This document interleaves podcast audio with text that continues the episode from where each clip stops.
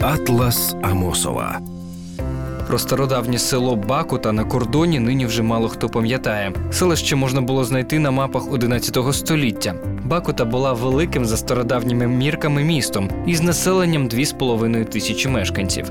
У 1981 році поруч побудували Новодністровську ГЕС, а село повністю затопили. Але краса цієї місцевості зберіглася і досі, і її варто побачити. На території понад Дністром, де колись був населений пункт, відновили скельний монастир, розчистивши кілька келій.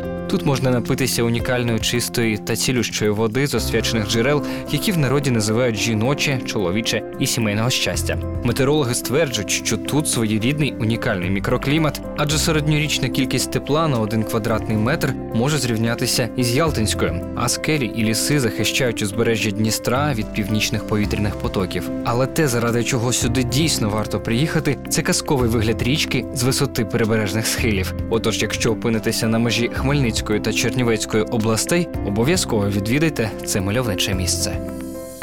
Атлас Амосова. На радио Вести.